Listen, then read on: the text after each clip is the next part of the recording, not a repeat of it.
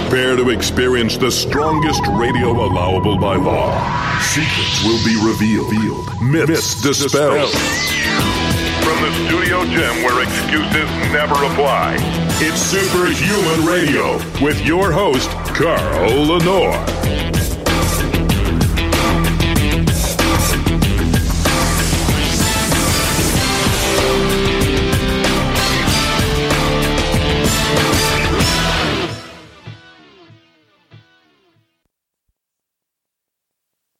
Sorry about that. My mic was closed. That doesn't work for me. I like to talk. Welcome back to uh, another episode of Superhuman Radio. Today is April 2nd. We are deeper and deeper into the uh, coronavirus self quarantine, and uh, we're doing well. Most of us are doing well, at least. And those of you in the audience, uh, thank you for being here. I know you've got nothing else to do. You're at home, right? And uh, this is an opportunity for you to learn something important. Of course, we have to thank our title sponsor, Legendary Foods, for making the tasty pastry, which is basically a Pop Tart uh, without all the bad stuff and only good stuff. It's got nine grams of high quality, high leucine protein, uh, less than one gram of sugar, and uh, between three and four impact carbs, depending on whether you get the cinnamon or the strawberry one. These things are great. Get them for your kids. Put them in their lunch boxes when they start going back to school, and they won't know that they're good for them. And of course, while you're there, check out check out all of the nut butters. They have the most amazing nut butters with no sugar added, flavors that you will just want to eat right out of the jar, and of course, uh, their packages of uh, seasoned nuts uh, go beyond uh, what people expect from almonds these days. So check them out. EatLegendary.com. So, in the height of uh, this discussion about coronavirus, everybody is concerned about their immune system, and rightfully so. And my guest today has something to contribute to this discussion uh, from something that we have talked about for many, many years on this show, and that is the effect of uh, exercise and physical activity on the body's defense system. Uh, welcome, Dr. David Nieman. How are you? Very good. Thanks for having me. And thanks for being here also. So, uh, you are the director of human performance, uh, the Human Performance Lab over at no- North Carolina's uh, research campus of Appalachia State University, correct? Yes. And so you've spent your life studying uh, the outcomes of something that people pretty much don't care about much, uh, the majority of Americans, that's exercise. Yes, and my specialty is what exercise does to the immune system. Very interesting.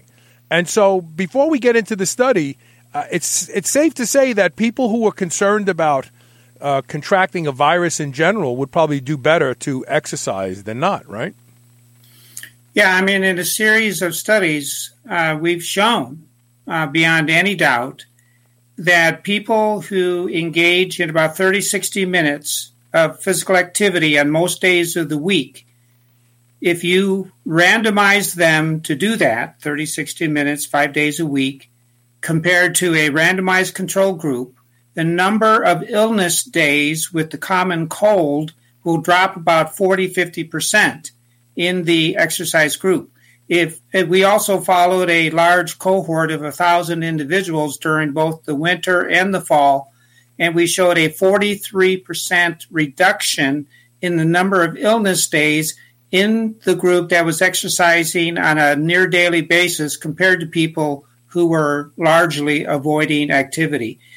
So uh, the question then arises well, how does uh, moderate to vigorous exercise uh, protect you from acute respiratory illness? And those are caused by rhinoviruses but also coronaviruses. And so, what we've done is another whole series of studies in the laboratory, and we showed that every time you get out and exercise, um, immune cells from the spleen, the thymus, lymph nodes, the, the periphery of the body are recruited into the blood compartment. They circulate through the body at a higher rate than normal during that 30, 60 minute bout of exercise.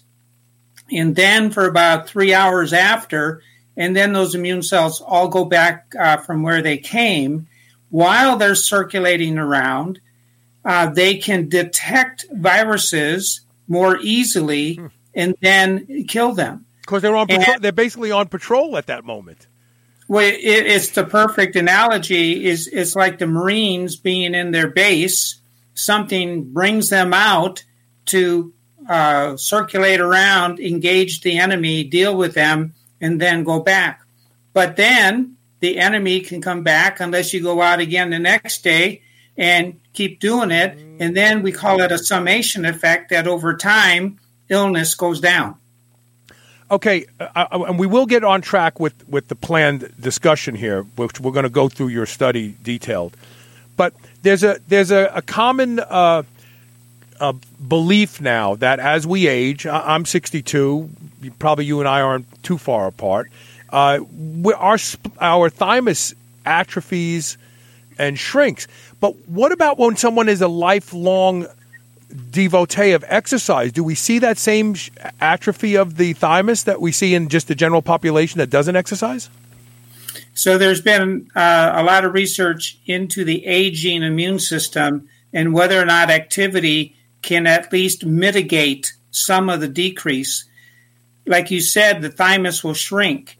And out of the thymus come educated T cells that we need to orchestrate the immune response to anything that we are fighting against. And those T cells become less functional as we age. Uh, we uh, were one of the first teams to show we took uh, some of the uh, most fittest, the, the most physically fit and lean elderly women that we could find. They were all senior games competitors, gold, silver medal winners, average age 73. And then we took their blood and compared a uh, variety of immune measures in them compared to a group of age matched sedentary peers. We showed that the T cells of those fit older women operated at a level equal to women about half their age. Wow and other studies have shown the same thing that uh, regular physical activity, staying lean and active as you get older, will help attenuate the aging of our immune systems. Interesting. Very, very interesting. All right, so let's start out with the four things that you look to uh, discuss in your recent paper. Uh, the acute and chronic effects of exercise on the immune system. Can you discuss that first? So, as we were saying, every time you get out uh, for a brisk walk or sports or weightlifting or anything that you like to do, uh, that will recruit immune cells into the blood. They circulate around, protect you, and go back. However, at the same time, too much of a good thing can turn around and hurt you. Mm. So, people who like run marathons, we've uh, done a whole series of studies on uh, marathoners and ultra marathoners and what we've shown is that as you get beyond 90 minutes of high intensity running and you dig deep into your glycogen stores, um, this sends um, a signal to the brain that glycogen is getting low. The brain needs glucose to do its job. Um, the brain then sends out some signals to the adrenal cortex. Stress hormones go up, cortisol and epinephrine. Those then start to downregulate the immune system. And the net effect is that there is transient immune dysfunction for hours after running a marathon or ultra marathon. And we uh, did a huge study of 2,300 um, marathoners in Los Angeles. It was the Los Angeles Marathon, which is uh, run in March every year at the end of the winter and we showed that the illness rate um, during the week after that marathon was 5.9 times higher mm-hmm. in the ones that uh, ran the race compared to a control group of marathon runners that didn't run that race. So uh, we know that heavy exertion actually hurts the immune system, but that heavy exertion has to be like high intensity sustained running we've done a series of studies that, like in one, we did two hours of weightlifting, in another, we did two hours of tennis and uh, rowing. And anytime there's a stop, go, stop, go nature to the activity, the immune system handles it just fine. There's no problem. It's this uh, high intensity running, Continuous. continuous, unrelenting. Um, I think you know the story of um, uh, in ancient Greece The word when there was that marathon. Yeah, war, yeah. and the But first tell, runner. tell it. Tell it for the audience that doesn't know. Good. Well, so basically, there was a big battle, and they sent a runner to go back uh, to the king of ancient Greece to, to let him know that victory was at hand. And he ran uh, for a few hours, uh, got there, and ran to the king and said, Nike, victory, and then dropped dead on the spot. Right. And as I've told my students, that should have been a warning sign that long endurance running isn't really what humans were designed for.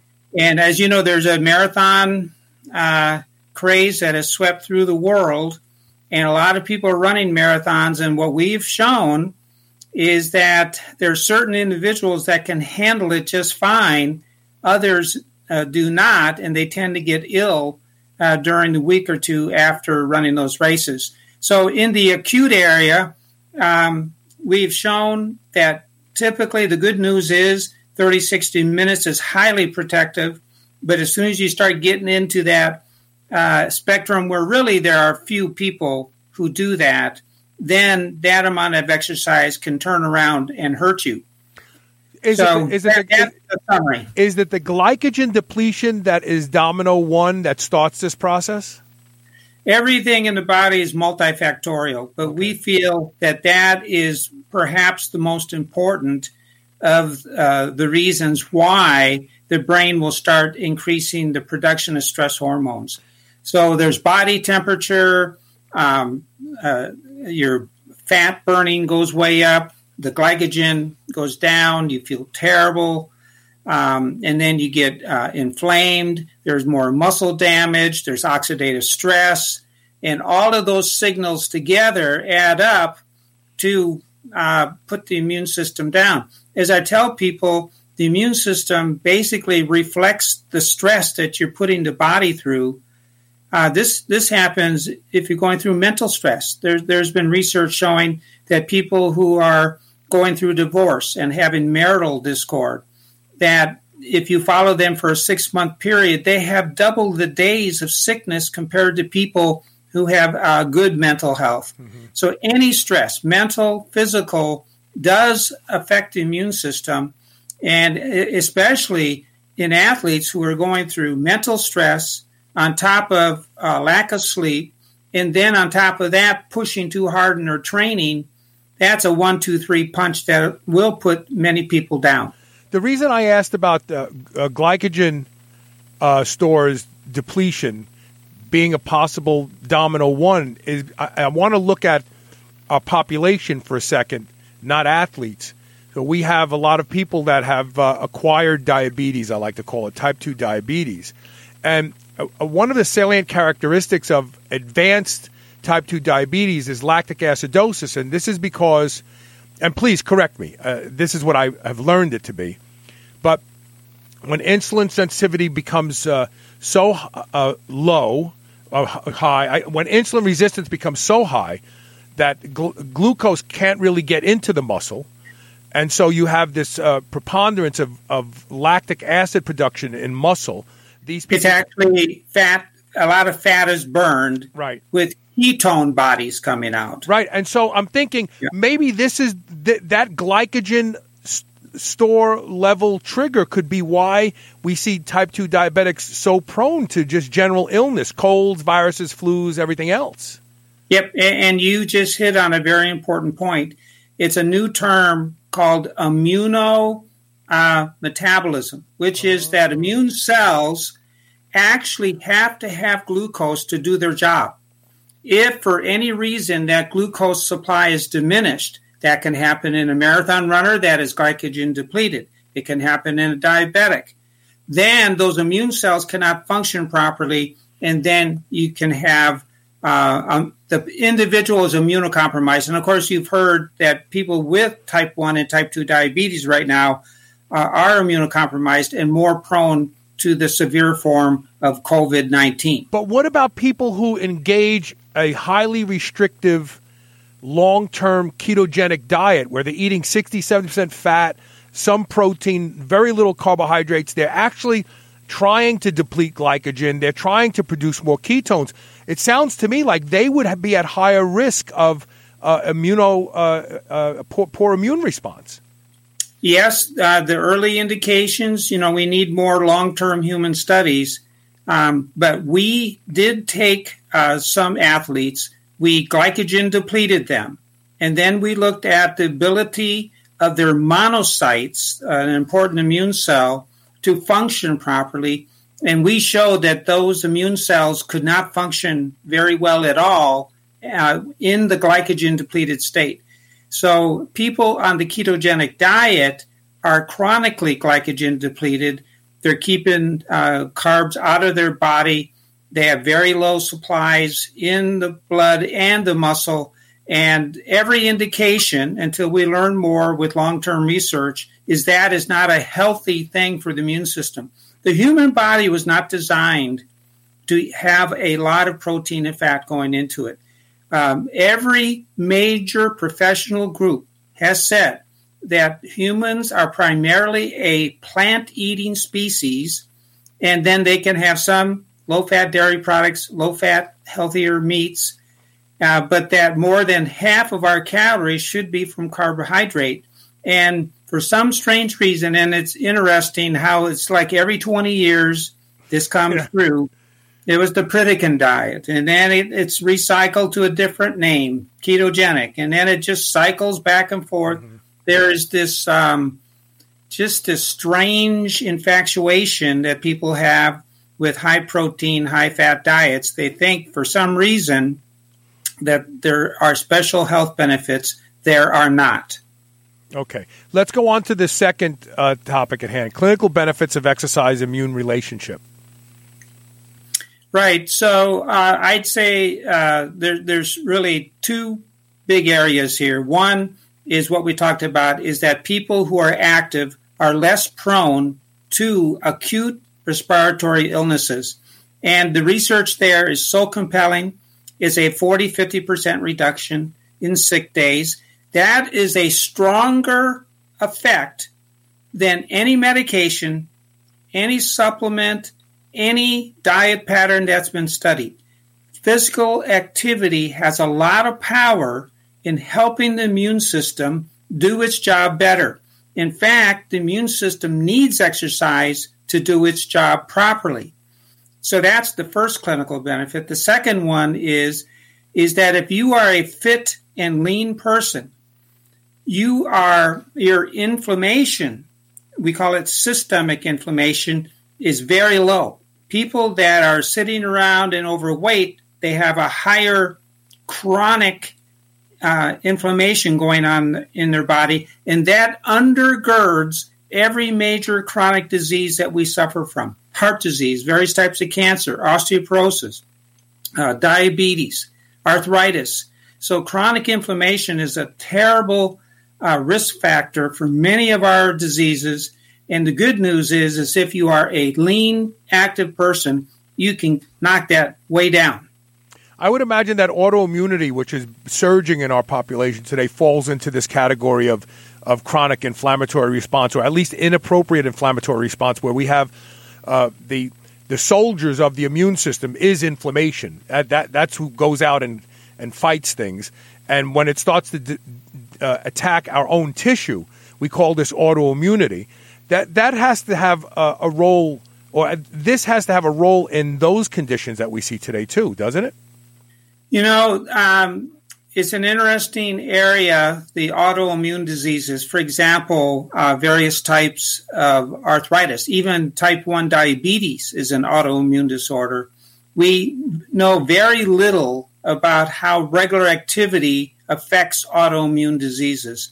The, the data so far are scarce and we just need to learn more about it. But the good news for the vast majority of people who don't have a chronic disease, don't do not have an autoimmune disease, is if they stay lean and active all their life, inflammation is down, and their uh, risk of getting sick from the common cold and other respiratory infections is substantially down, about 40, 45%. That's exciting. Let's move on to the next topic at hand. And that one is, as it comes up here, nutritional influences on immune response to exercise. And, and we already touched on the big one. Humans were not meant to exercise heavily without carbohydrate.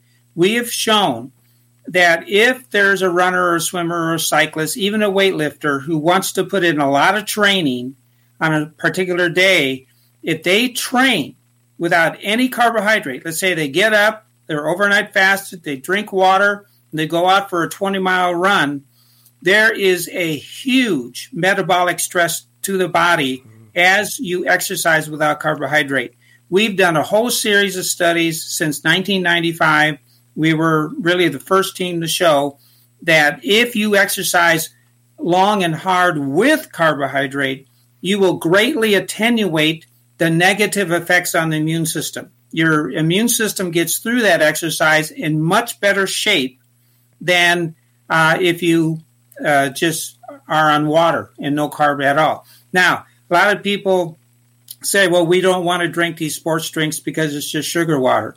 So then we've done a series of studies looking at bananas, and mm-hmm. we've shown that bananas, if you, if you drink water and, and eat a half a banana before exercise and then have a, the other half of the banana after you get back, we've shown that the carbohydrate in the banana is just as bioavailable in the human gut as a sugar drink. It gets through the body just fine. It and it attenuates the inflammatory response. But the good news is in the banana are about 20 metabolites. For example, serotonin, dopamine. And when those go in the body, they exert additional anti inflammatory effects. We've published some important papers in high level journals to that effect. So we highly recommend that people use fruit instead of sports beverages because you can get the sugar plus all the healthy things that are in the fruit. So we just uh, completed a study then where we had people eat a cup of blueberries a day for two weeks before they exercised heavily for three hours. And we showed that when you eat blueberries, the purple color in the blueberries, which is called anthocyanins, will go to your gut. The bacteria will uh, break them up into smaller pieces. Those pieces, we call them phenolics, start circulating in the body and then they exert anti-inflammatory and immune regulatory effects. And the net effect is we showed that the metabolic disturbance after heavy exertion is greatly attenuated if you've been eating blueberries. So the sum and substance of all the research in this area is that if you eat a lot of berries, at least a cup a day, and you exercise always with some carbohydrate, preferably fruit, you will mitigate many of the negative effects on the immune system from that heavy exertion exercise bout. And the reason we did all of this is war fighters and Olympic athletes and many other athletes have to train hard.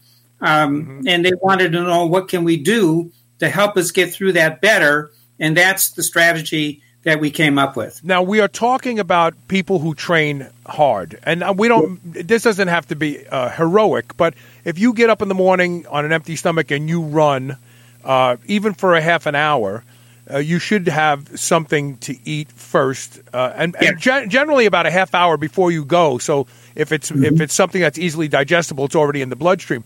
But there's a common there's a new trend out uh, because of my friend Dr. Mikhail Blagosklonny and others who have identified senescent cell accumulation as the as the root for what we call age-related diseases or even aging. Why you know why don't we why do we slow down? Why do our muscles ache when we age? And and Dr. Blagosklonny has identified the senescent cell, and now that's become a very popular thing. And we know that time restricted feeding, which downregulates mTOR periodically and AMPK comes up, seems to vanquish these senescent cells. We also know exercise, one bout of exercise reduced senescent cells in muscle tissue by 40%. One bout.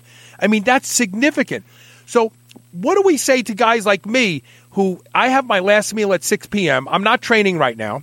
So because I I, I I took yesterday and today off, so I'm going to fast until the end of today's show. What about guys like me who, who want to keep that uh, time restricted fasting and try to leverage the potential anti aging benefits of time restricted feeding, but I want to train in the morning? I should still have something to eat. You're saying? Well, so so I know it's, it's, hard. It's hard yeah. to balance all this, isn't it? wow. So, so the intermittent fasting uh, area has, um, unfortunately, the science behind it is here and there. Mm-hmm. Um, as I tell my students, true fasting is moderation at every meal you eat breakfast, lunch, supper, three moderate meals. That is a better dietary pattern for your immune health mm-hmm. and mental health, everything, than fasting and only eating for six hours, right. like some people do, right. Or skipping days and this and that. It is better to just have that even keel dietary pattern, primarily plant based uh, food. That dietary pattern is highly consistent with reductions in all sorts of diseases and immune health. And of course, the dietary guidelines for Americans were the world's best nutritionists get together, look at all the best studies, put out their uh, guidelines. They have said that there are uh, some healthy dietary patterns, which is the Mediterranean diet, which is primarily uh, fruits and vegetables and nuts and olive oil, low red meat, um, and some seafood, and and having a moderate amount, not getting obese, and and then also the uh, vegetarian diet is another dietary pattern with a little bit of fish here and there, and then uh, a few other similar uh, diets.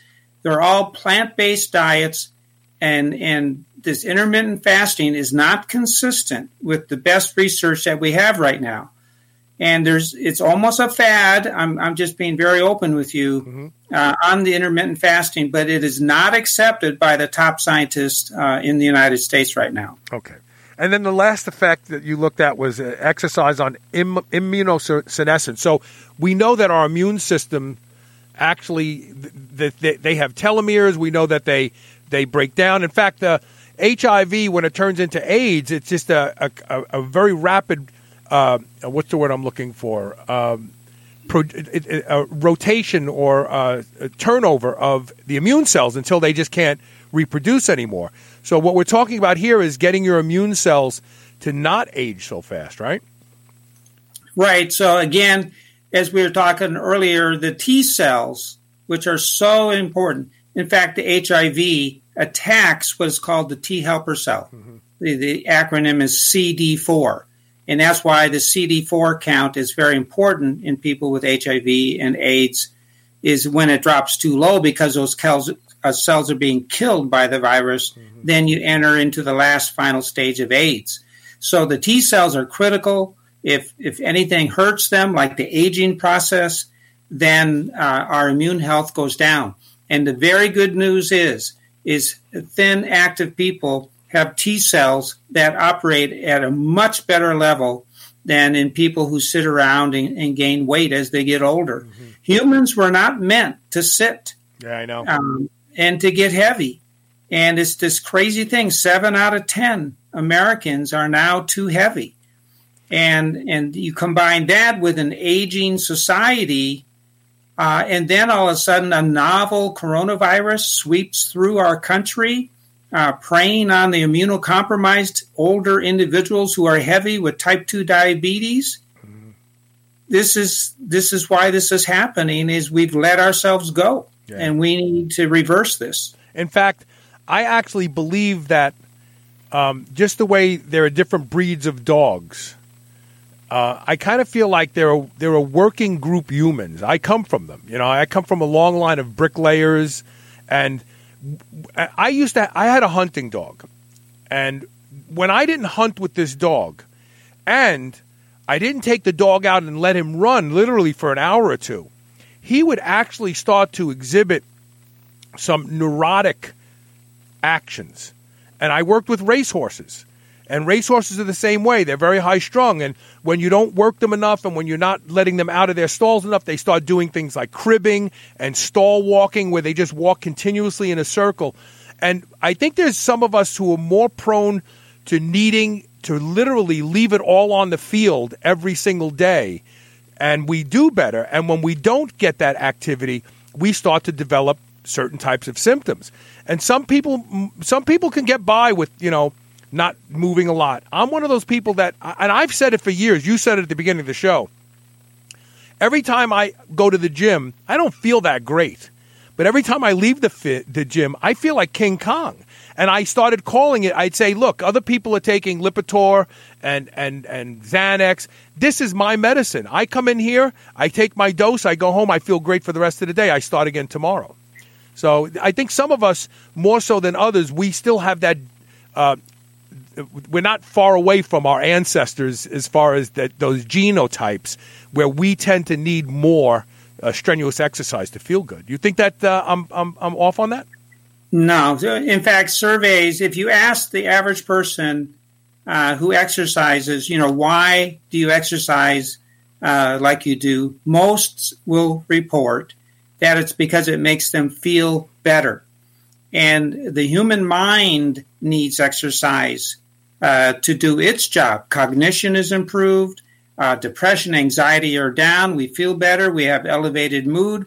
The immune system needs exercise to do its job better.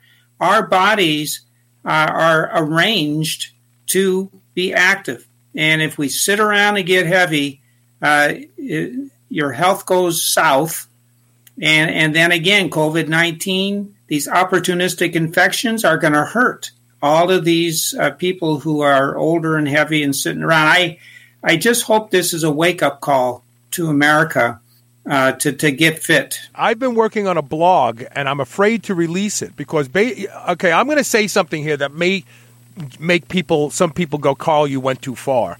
But I'm just going to, I just want to put this out there when the Black Plague had occurred, it, it killed close to 100 million people worldwide. And it killed the most, it killed almost 25 million people just in the Mediterranean, Italy being the largest uh, group of people who died because the oldest and longest running commercial cooperative, the silk trade and fashion, have caused diseases that started in China to populate in Italy. That, that's, that's the fact. But after all those deaths, we had a renaissance. In fact, we had a, a blooming and a blossoming of, of people. And we're looking at today and we're saying, look, there's a lot of people aren't taking care of themselves, and they happen to be the ones that are great at greatest risk. Everyone will probably get through this, most of us, all of us. But the reality is, this is in fact a wake up call. This is a wake up call that don't pray to your God because it's coming around in the next couple years, straighten yourself out. And I say this as a former 330 pound cardiac patient who takes no real medications other than some testosterone and thyroid hormone now. And, and so I've been there. I'm a card carrying fat person. I still see myself as a fat person.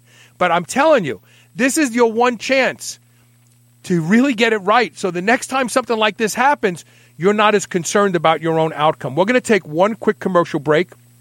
When we come back, we're going to talk about how you stratified this research into uh, different periods in time. We're talking with Dr. David Nieman, and we'll be right back. Stay with us. Thank you.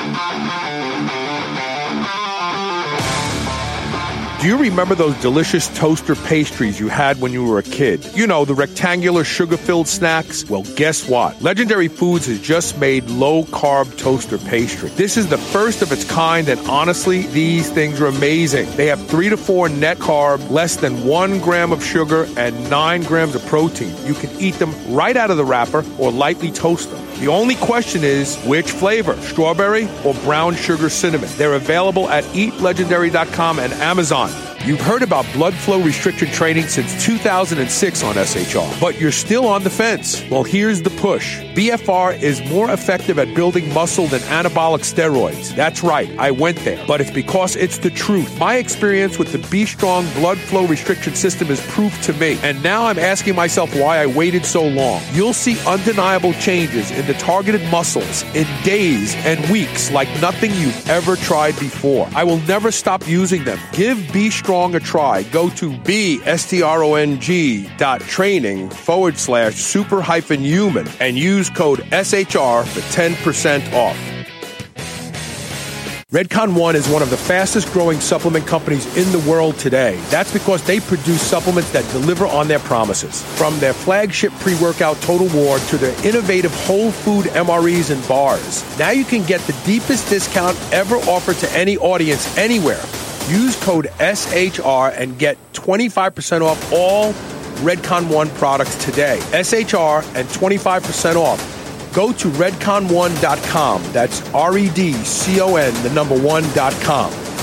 Crank your muscle gains to new heights by transforming every gram of protein you eat into three grams with With 100,000 HUTs of protease per capsule, Masszymes increases your absorption of key amino acids, resulting in stronger, healthier digestion of proteins and certain vitamins that not only multiplies the impact of the protein you eat, but can also repair a damaged intestinal wall. Go to Masszymes slash SHR for 10% off. That's M-A-S-S-Z-Y-M-E-S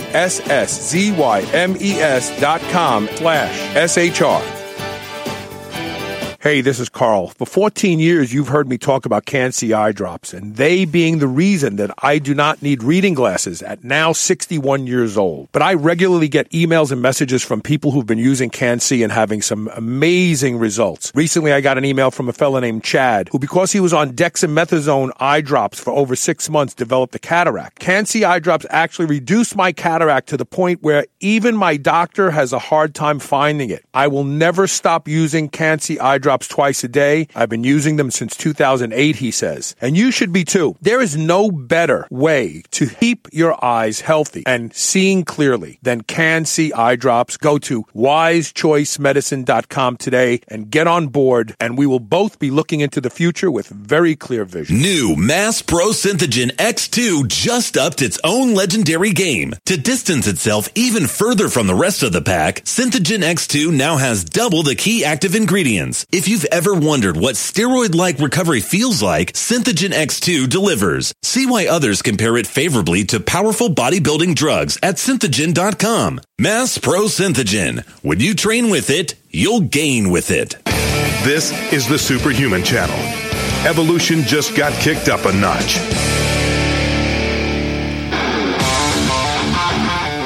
Welcome back to Superhuman Radio. We're talking about the benefits of exercise on the immune system.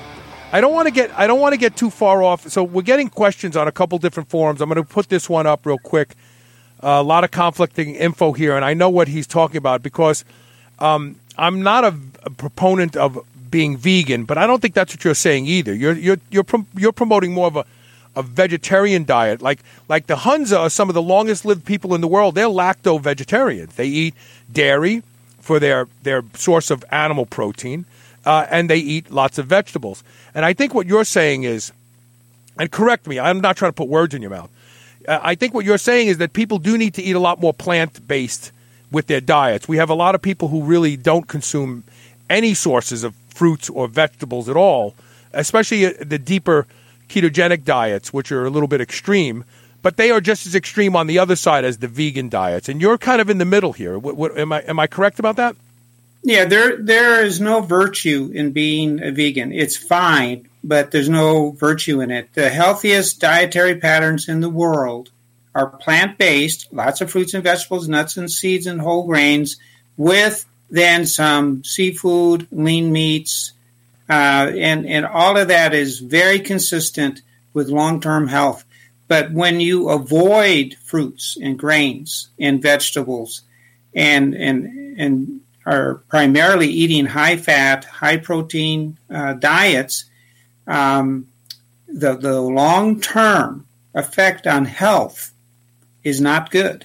And that's why every major professional organization has recommended this balanced dietary pattern, kind of like the Mediterranean diet, as being the healthiest.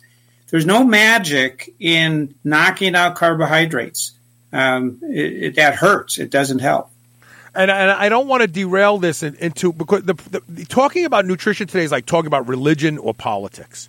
Yes, you really, you really because because people feel so strongly about their dietary choices today that we have entire cruises for low carb people and keto people, and I and I don't believe any nutritional approach should come with a club membership because I think you're choosing your nutrition for the wrong reasons. I think nutrition is very individual. I think some people seem to do better. There are people on this planet that can thrive as vegans because the gut microbiota and the way they digest food seems to work for them. There are other people that become nutritionally deficient just on a straight vegan diet. My point is, some people can eat vegan. I can't. I'm not going to deny them what works for them. So whatever works for you nutritionally, stick with it. But one thing we can all agree on, and that is the value of not look, exercise is something relatively new to make up for the fact that we don't work and toil anymore. That's why we have to exercise because in, in generations past, we were farming, we were raising animals, we were hunting, we were building cabins. We worked all day. Today we sit all day. So we have to have exercise. It's a it's the new replacement. But we cannot deny that most people are not active enough. And we know this because there's nice trackers that show people that they don't get 2,000 steps a day year in and year out. Not a good thing. Not a good thing. So yeah, so exercise used to be a part of our lifestyle. It just was built in because of manual labor and and and transportation was didn't used to be like it is today. So now things are changed and we have to get exercise back into the lifestyle. I tell my students, you know, you take time to eat, you take time to sleep. Most people should do more of that. Um, you also need to, in the same way, make time for exercise. It has to be built into the schedule because it's not naturally there anymore. Right. And so you got to build it in and then just stick with something you enjoy and do it the rest of your life. The good news is, is you don't have to put on bright colored shoes and run in circles. I mean, you, you can, uh, if you take stairs instead of the elevator and walk during your breaks and walk to and from work if you live somewhere nearby, it can be integrated um, if you think that way. You develop this exercise mentality where you do everything possible to put in those 6,000 to 10,000 steps a day. Elisa and I, uh, and she's probably watching live today, started to actually use the stairs. Like we'll we'll go up and down the stairs ten times because yeah. you know if you're at if you were at the gym, maybe you jump on the stairmaster, the stair climber for 15, 20 minutes to warm up. So well, I, I said to her the other day, you know, we have these stairs. We don't have to go out and walk. We could just do stairs. So we started doing the stairs in the house. Talk about. Yeah. Oh, I'm sorry.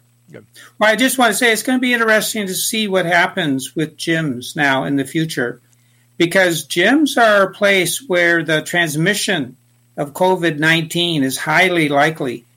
Um, you know, you have people who are breathing heavily during exercise. Um, they are shedding the virus if it's in their system. Uh, if they cough or sneeze or breathe heavily onto handles and objects, the droplets are there. You touch it, you touch your face, and you can get ill that way. It's called um, auto uh, or self inoculation, where you just touch your face and it all gets in right there. So uh, the gym, unfortunately, is a place where transmission, the, the likelihood is very high, and we'll see what happens um, as time goes on uh, with gym gyms. It may be that things start to change there. I mean, I can't believe how closely they pack all the treadmills and the cycloergometers and everything close together. You're just so close to other people, and uh, transmission is high, and things are going to have to change. I don't think things are going to be the same no. after this. Uh, I, I, actually was talking to Peter Taunton yesterday about this. He has 6,000 gyms, uh, 5,000 of them are closed right now. Yeah. Uh, he has the Snap Fitness, and he has a lot of these uh, these uh, self-serve type gyms, And uh, we were just talking about this. You know, I think a lot of people are actually going to invest in home gyms and they're just not going to go back to the gym anymore. I, I really believe that. I, I, have a good friend who owns Play It Again Sports, and he's cl- technically he's closed, but you can pick up at the street. And people are buying gym equipment on the phone with a credit card and they're putting it out on the curb and they're putting it in their car and taking it home. What's going to end up happening is a lot of people are going to outfit their own gyms. They're going to go, why am, why am I going to pay $29 a month? I just got, and the other thing that people are going to kick by, by, by this uh, whole process is coffee. Nobody's got There's no Starbucks open. All these people at Jones for coffee, they're going to have a month and a half off of coffee. They're never going to go back. It's really going to be interesting to see what happens here. Yeah, it is. You know, right now we're being told to stay at home. The safest place right now is our home. And uh, if that continues, we'll be working out at our homes and doing everything else. And with with uh, any gathering of large crowds, you know, people see people tend to sneeze and cough openly into the airspace. And hopefully, people have gotten that message and will start smothering. And if they're ill, staying home and not going to work. I think, well, like cigarette smoking, it used to be cool to smoke and then, as all the laws started to change, um, it became uncool to smoke. And most experts in this field say the number one reason that smoking uh, prevalence has fallen so low, around 15%, is because of this social pressure uh, to stop that Stigma. habit. Stigma, Yeah. yes. yes. And I think the social pressure now to be more hygienic is going to be there. I think that when people cough and sneeze openly into the airspace that you're breathing is going to be like people smoking and putting their smoke in your airspace. Right. I think things are going to change that way. I, I think you're right. I, I I bet the Kroger's has people in the lobby cleaning the carts. When you push it back, they clean it before they put it back out. I predict that's not going to go away because that's Yeah. going to reduce flu, uh, flu, influenza transmission as well. So, Yeah. you're right. You're right. Let's talk about Well, the you remember? Do you remember when uh, uh, somebody started putting things into? I think it was Tylenol bottles. Um, yes and and then all of a sudden everybody got, got afraid, and now all the companies seal. seal. Yes, and that's right. It, it came. It stayed forever. Yes, you're right. I forgot about that. Uh, 1900s to 1979, you, you have here, which focused on exercise induced changes in basic immune cell counts and function. Talk about that. Well, one of the earliest studies in this area was at the Boston Marathon. It was published uh, in 1902, and they just simply took uh, uh, some blood samples on some marathon runners before and after running the Boston Marathon. And uh, I like reading that paper because all they measured was white blood cell counts and neutrophil counts, and the neutrophils just soar uh, when you run a marathon. They just go way up in the blood because of the stress. And and the author of that paper said it looked like this person was sick. Uh, that's what they put in the paper. That the marathon runners, after they had run that race, uh, their blood cell counts looked as if they were fighting an illness. And indeed, they kind of pegged uh, the very uh, issue that um, we have been studying for decades ever since is that when humans do something like a marathon, they literally are almost sick. They are actually in an immunocompromised state, and and it stays around for hours. Uh, we just published some new data that if you push hard enough, long enough, it can last for days. And what I am telling people right now with the COVID 19 is that you cannot run marathons right now. You shouldn't run marathon races because you actually put yourself into the immunocompromised group during the hours after a marathon. If COVID 19 is around you, you're more prone to getting sick. So this is not a time to run marathons, ultra marathons. I think you may have read about this one guy that ran a marathon in his balcony.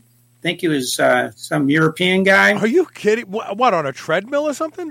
No, on his little balcony. It's it's like he just Back ran and forth, back and forth. Yeah, for a marathon, and then this made worldwide news as if this was some good thing. I thought it was a stupid thing. You shouldn't be putting your immune system down like that um, at this time. Everybody needs to keep their exercise moderate, uh, and then that will help reduce uh, the transmission of the COVID 19. We have shown that illness rates go down, but then push it too hard, you're going to get more prone to sickness. So some of the earliest studies uh, were in that area, and but uh, they were kind of simple studies until we got to 1980s. And that's where we're going right now. So here we go. 1980 to 1989, a very short period of time, but a lot of progress, huh? Well, um, and I'm sure you remember uh, when the HIV epidemic hit in the early 80s. Yep. Uh, the virus was finally identified in 1983, and it was a scary time.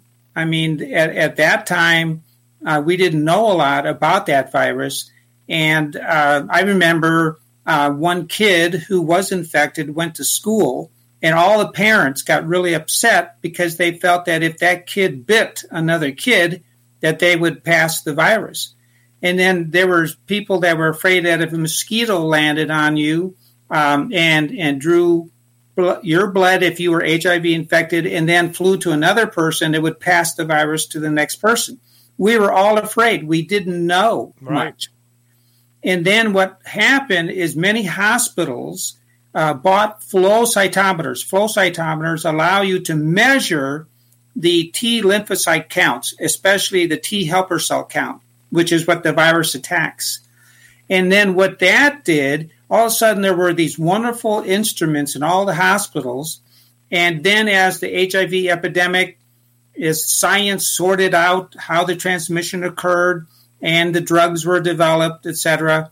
Um, what happened is that many of these hospitals opened up their equipment to professors like me who were interested in uh, studying the effects of exercise on the immune system. So the dawn of exercise immunology began in the early 80s when the HIV epidemic occurred.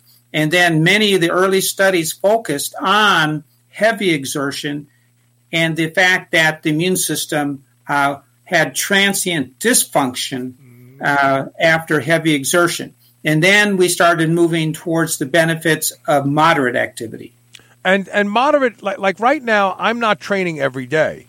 It's not practical. It, it, it's not possible.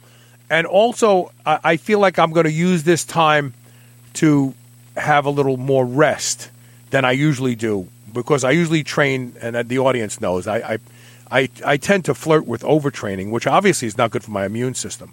Um, so I'm training every third day right now. That that day I train, I really do a lot of work, a lot of cardiovascular conditioning and heavy lifting that I can at home. What's your duration? Um, I only train for about 47 minutes as a rule ever. Only Oh, because my schedule, I never knew the 90 minute threshold. That's interesting to me because back in the day, I used to train for two hours. But uh, I only train for about 47 minutes just because I have a lot of responsibility and I, I feel like I'm derelict, derelict of my duties if I don't get here and get there. And so, but yeah, I, I, as Yeah. a rule, it's like about under 50 minutes I generally train. But for that 50 minutes, like I do a quarter to a third mile farmers walks uh, with two uh, 65 pound kettlebells. And then I stop 10 times and do 10 push ups when I'm giving my, my, my forearms a break. I'll do 10 push ups and I'll grab and I'll walk. That's my warm up before I train. And then right now I'm doing a lot of. Uh, um, I'm doing a lot of body weight stuff as well. Like during the breaks, I go out and I do 50. I got it. There's a box out there, so I'm doing incline push-ups today, and I'm doing 15 push-ups and 15 body weight squats, and then I come sit back down. Yeah. But, you know, I- but when I go to the gym, I, I move a lot heavier weight. Yeah, but this is very consistent with improved immune health, what you're describing. And it's a great routine. That should be helping your immune system right now. Um, I would, though, you know, you say every third day. Um, if if you could get it uh, more like uh, five times a week, Yeah. then that would be better because every time you do what you described, the immune cells will circulate for during the bout and for a few hours after, and and it's just like the Marine Corps being out there protecting you. So I would urge that you up the frequency a bit. What about what if I what if I just walk for a half hour, forty five minutes Yeah. on alternate days? You know, train that Yeah. way one day, train mm-hmm. just a walk. Perfect. Okay. That'd be perfect. Yeah. All right, so let's go to the next uh, period of time that you looked at in your research. And as soon as I close this, I'll be able to read it. So this was 1990 to 2009. Again, uh, interesting that we're looking at almost just decades of dramatic change now that we've gotten further up up the uh, the, the calendar, so to speak. Yeah, so you know, after we uh, figured out that heavy exertion could hurt the immune system, everybody started asking, "Well, what about if I walk on most days of the week?" And we started showing that that was beneficial. And then uh, athletes began asking us, "Well, is there something I can eat to protect me uh, when I have to train heavily?" And then we found that carbohydrate, uh, especially fruit carbohydrates and blueberry polyphenols, helped and so that was the nutritional aspects. Uh, there, we found many things, though, didn't help the immune system in the nutrition area. For example, we did several studies trying to give people high doses of vitamin C. Yeah. Um, and we thought, well, maybe that would help the immune system get through everything better. That did not help at all. We did another study at the Kona uh, World Triathlon Championships, so in Hawaii. And we fed, um, it was randomized, double blind, placebo controlled. Some of the athletes got uh, high vitamin E supplements for two months before the race, the others got placebo. We thought all that extra vitamin E would help the immune system. To the contrary, what we found is that vitamin E, high doses, actually was, uh, ended up that the uh, those triathletes had more inflammation and more oxidative stress post uh, running the triathlon than people were who were on placebo. And high doses of vitamin E have fallen in disfavor across the board. Humans were not meant to take high doses of vitamin E, and we showed that that applied to athletes. So a lot of those studies uh, came through, and really it ended up being that carbohydrate and flavonoids are the most important things uh, for heavily exercising people. And then all of this wonderful information that if you're old and fit, your immune system looks a, a lot younger uh, than other people your age. Can, can I ask, do you recall the form of vitamin E? Was it the, the synthetic DL, or do you know if it was the natural D alpha tocopherol? Yep, alpha tocopherol. Good. So it wasn't the synthetic stuff. That's that's wise on Yeah. your group to look at it that way. Yeah. Uh, and then lastly, uh, we're looking at 2010 to present, the past 10 years. Um, and plus, we have so many, as you point out here. I mean, everybody's got a, a watch now that is. I mean, I mean, I have a ring that is literally a sleep study on a ring. The only thing it doesn't do is the the the uh, the brain uh, activity, but it, it, it looks at my heart rate, it looks at my pulse oximetry, how much you know my blood, it looks at my apnea, it looks at my sleep stages, very very specific sleep stages. I mean, I wear that. I don't use it every night anymore because I've got my sleep pretty zeroed in now. But I put that on anytime something's kind of gee, I just don't feel like I slept good last night. I think tomorrow I'll re watch and I, I'll notice something. Oh, look at that, and I'll notice that well, my room is warmer than normal or something like that. So we have so many of these electronic devices around that uh, that give us biometric information. It's a wonderful time, isn't it? It is. And in our field, I'll give you an example of what has happened. Um, so uh, we just published a 28 week study on the athlete that became the first uh, human to trek across Antarctica unassisted, unaided. I don't know if you No, I didn't know um, about that. about- He he uh, did that in December of uh, uh, 2018, and and what we did is trained him to take a finger prick and then one drop of blood onto what is called a Whatman blotter? Whatman- a Yeah. Whatman card Right. that dries in 15 minutes. You fold it up, put it in a plastic bag. is very light, and so for the weeks leading up to the Antarctica trek, and then it took him two months to get across Antarctica. Every Thursday morning, he he would take a sample.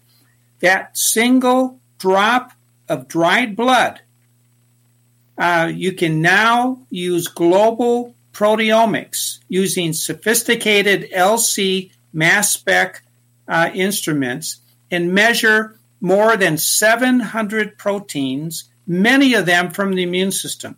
And what we showed in that athlete is that during the last month of the Antarctica trek, he was pushing hard, not sleeping a lot. He lost a lot of weight. Um, that his immune system went into a high stress suppressed state. Some parts of the immune system were uh, just super activated at a red flag level. Others, especially his neutrophils, were not functioning uh, uh, properly. In fact, if he had been exposed to COVID 19 or any other virus like that, he was wide open. His immune system was totally dysfunctional uh, because of what he was doing. And it lasted throughout five weeks of recovery. That's I was going to ask you how long it took. Them. So five weeks to recover from that. Uh, well, he still wasn't even totally recovered five weeks later. And so what has happened is this is called proteomics. Um, and, and from a single drop of blood with these fancy new machines, you can now take a global uh, overview of the immune system from a single drop of blood.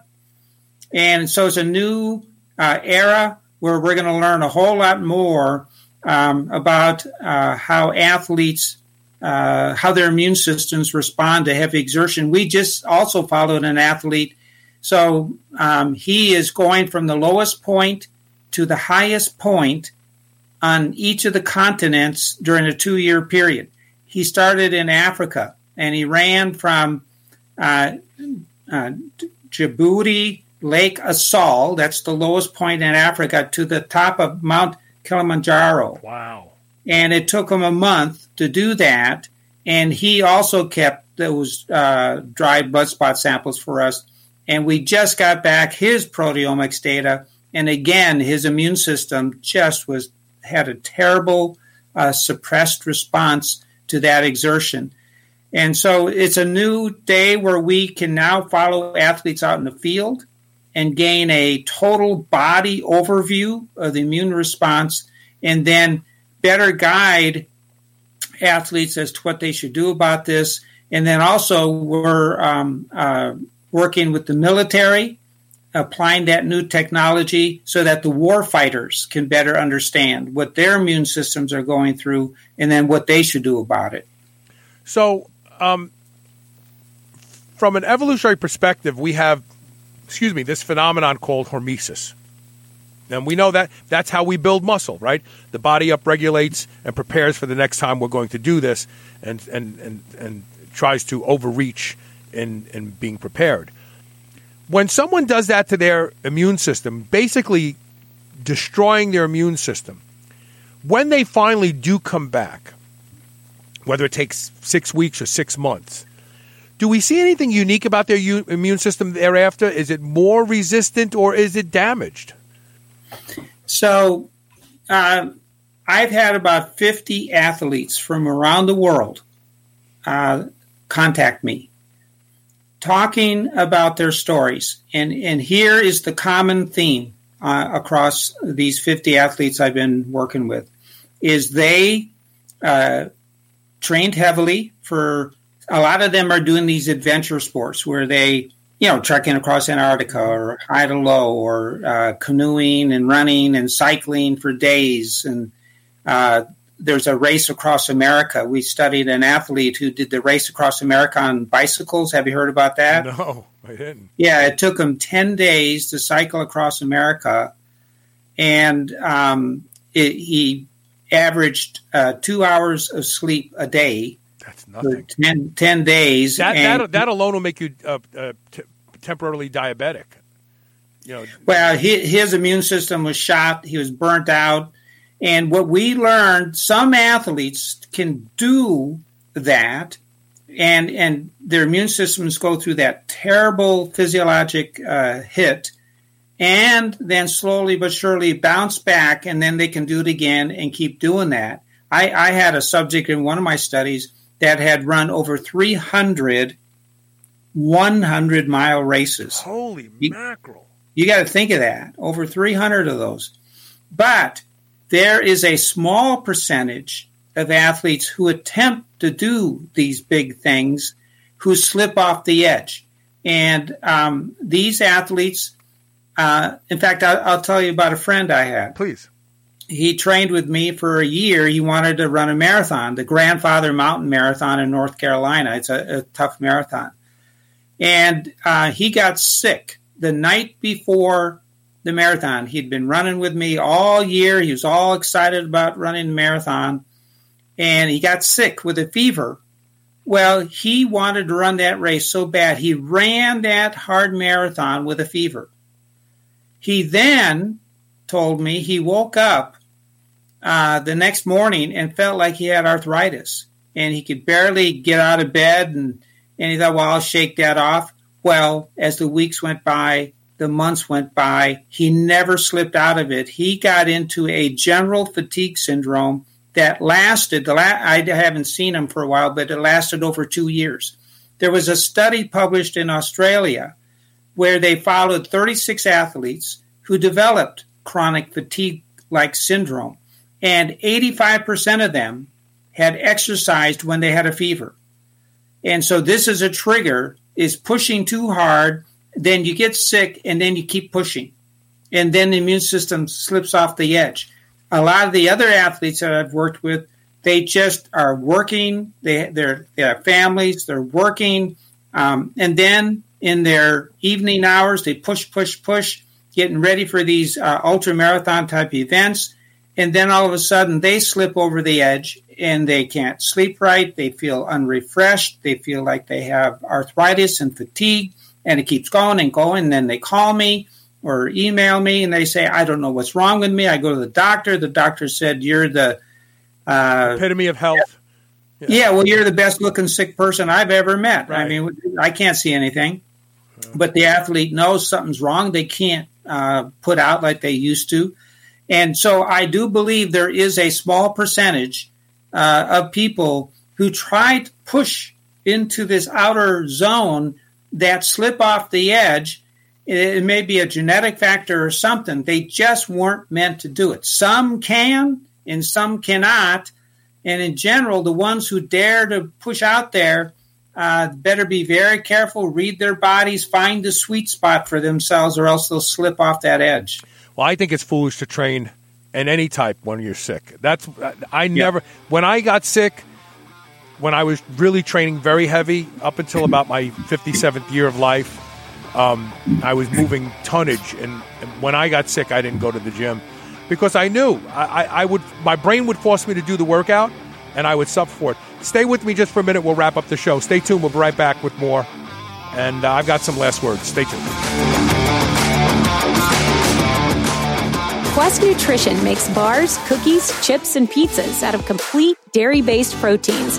Our products minimize net carbs and sugar without sacrificing taste. Each delicious chocolate flavored chip, cookie chunk, and crunchy crumble is custom made to maintain Quest macros. It's time to enjoy foods that work for you, not against you. It's time to enjoy your Quest. Men and women, you've heard about hormone optimization. Do you feel like it's something you want to look into? RenewLifeRx.com is the place to start. Their doctors can help you with the solutions. RenewLifeRx.com has a simple process for lab work, consultation, and taking a deep dive into where your hormone levels can be improved. Superhuman Radio listeners get 30% off your initial lab work and consultation. Go to RenewLifeRx.com to schedule your no obligation phone consultation today. Feel younger, get in better shape, and be more productive at RenewLifeRx.com. 7,451. That's how many people kick the bucket, buy the farm, or cash in their chips every day in the United States. Yep, that means five people are going to meet their maker during this commercial. And no, our commercials are not the cause. Half of those who punch the clock for the final time will do so without life insurance. Call Big Lou at Term Provider before you are number 7452. If you're a 50 year old male, a tad porky with a touch of diabetes, $1 million of term life insurance may only cost about 200 bucks a month. With more verified five star reviews than any other Lou on the radio, Big Lou has saved thousands of people thousands on their term insurance premiums. Stop procrastinating and call Big Lou today at 800 560 0301. 800 560 0301. Remember, Big Lou's like you. He doesn't want to be number 7452. Call 800 560 0301 or biglou.com. Are you still on the fence about body protection complex BPC oral from drseeds.com? Listen to Maggie Kuhn, one of the owners of the C Bus Lifting Company gym in Columbus, Ohio. I had been having some nagging tendon issues that weren't injuries, just, just things that were annoying. You know, I'm 58 years old, so just older tendon kind of issues. For us powerlifters, you know, we really don't stop training when we have just nagging issues we just kind of keep pushing through. And I started the BPC. What I noticed was I was doing some heavy tricep stuff that um, that would have killed me um, before when I had an elbow problem, and I was able to do those with literally no pain at all. Go to drseeds.com, D-R-S-E-E-D-S.com. Use coupon code SHR and save 20% off your bottle of BPC Body Protection Complex today. You've heard me talk about the chill pill on the show and how effective it is at helping people who suffer from social anxiety or sometimes when you just want to take the edge off uh, to a long, stressful day. Well, listen to this story from Dylan Goutreau. Definitely takes anxiety away, which I have a long history of having. Started out at two milligrams a day of Xanax. That was at eight years old. And so I stopped using benzos three years ago. Extremely difficult. Yeah, so I spent about three years trying to find anything and everything I could that would be healthy for me um, to help with anxiety. Because I'm talking, you know, full, full out panic attack. The, the chill pill was the first thing that I've found that actually, in the middle of a panic attack, I can take, and it definitely uh, subsides. Go to drseeds.com. That's D R S E E D S dot com. Use coupon code SHR and save 20% off your first bottle of the chill pill. Check it out. I promise this is one supplement that delivers.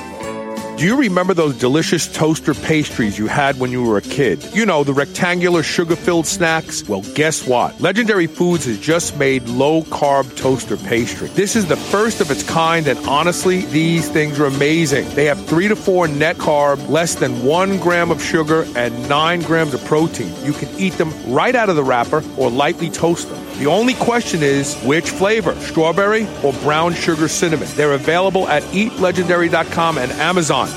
This is the Superhuman Channel, where we use oxygen for the power of good. Welcome back. We're talking with Dr. David Nieman. We're talking about how exercise affects your immune system, and it's a good thing. Exercise is a good thing, but too much of a good thing is never any good. We know that. So, one of the things I wanted to mention, and I want I want your opinion on this as well. So, uh, social media has has allowed us to peer into the lives of professional athletes, and we become inspired. I want to do that. I want to do that. But you know, I'm Joe Bag of Donuts. I show up for work every morning. You know, I've got responsibilities, I've got mortgages, I've got all this sort of stuff, and I have a lot of stress in my life just normally. But then I go to the gym and I push myself, or I go to the track and I push myself, or I go to CrossFit and I push myself. And a lot of us are probably doing ourselves a great disservice because we're looking at people who are sponsored athletes, professional athletes. We're looking; these are people who literally they get paid to train. When you think about it, and we're looking at them and going, "I want to aspire to do that," and we probably physically could if we had we pulled ourselves out of our lives and dropped ourselves in their lives where they they have personal trainers and people who are guiding them with their nutrition and rehab opportunities and all this other stuff. But we don't have that. We show back up in the morning at work and do everything again. This this has to be addressed, I think, in the communities because I think a lot of us are pushing ourselves way too hard when we look at, we also lead very normal lives, which means a lot of responsibility, a lot of stress. What do you think? Yeah, I agree uh, completely. Um, there, there are data that only one out of 2,000 are genetically selected for high athletic endeavor in a particular sport. Only one out of 2,000. And so the vast majority of us will never get to that high level no matter how hard we train because we don't have the genetic endowment. And so, what everybody has to be realistic. Uh, think of the exercise more for your health rather than uh, performance, a high level performance. You know, all of us enjoy some races here and there, and but it, all of us need to learn to keep that under control and find the sweet spot where your health is maintained and you still have the energy for your work and, and family life, etc. And I think what you just pointed out is I many of these 50 athletes that have come to me uh, are regular people with jobs and families that are trying to be super athletes on the side. And everything adds up. It's a summation effect. High physiologic stress from exercise, high mental stress from work, um, and then perhaps some family issues. And then it all adds up and is more stress than the immune system can handle. And then the person is down for the count. So uh, I, I agree with you completely. Is is we all need to realize our place, and if we're fortunate enough to have the genetic endowment and can be sponsored to train hard and then perform at a high level, so be it. That's great. But the vast majority of us don't have that opportunity. You know, when I was training as a power lifter, I would come home and eat and then take a nap after my training.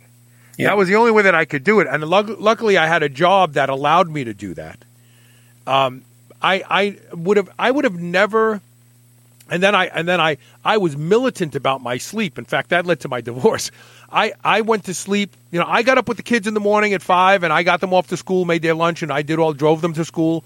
And so I felt like I had the right to go to sleep at night early because I wanted that eight to nine hours of sleep because I knew that's when my body was going to grow and recover. But uh, religiously, I took a nap. I would eat, and then I would doze off on the sofa for 20 or 30 minutes. It wasn't a lot. It wasn't like I'd go to sleep for the whole day. But I literally would doze off and wake up on my own and be refreshed and be ready. And that was because I felt, uh, in my head, I thought, my body wants to start recovering now, right after the routine, now that the food is in me, and I'm going to give it that. But you, you, if I couldn't do that, I wouldn't have gotten as strong as I did when I did. I believe that strongly. Well, the ancient uh, Greek philosopher Plato observed and wrote that athletes in heavy training are sleepy creatures. and it's very true. Uh, you know, if you train so heavily and you're right on the edge, uh, you have to have that extra rest and sleep. And if you don't get it, you just can't put out. Dr. Nieman, you are a, a wise man. I appreciate you being here today and uh, and answering some of these questions. Glad to be here. Take Thank care. You. And uh, that's it for today's show. I'm going to change camera angles here for a second. And uh, let's see, tomorrow is Thursday. I know we have a show. We have some great shows coming up, thanks to Elisa Profumo. Again, if you're friends with Elisa Profumo, you can thank her for the content uh, becoming more intriguing and, and interesting uh, because it's all her hard work. She's already got us booked up for the next two weeks. So, anyway, uh, we'll see you tomorrow with more Superhuman Radio. Uh, if you can check out Facebook, come and visit us live and be part of the audience. We'll put your questions up. Uh, of course, share the podcast and uh, stay safe and stay uh, coronavirus free. We'll see you tomorrow.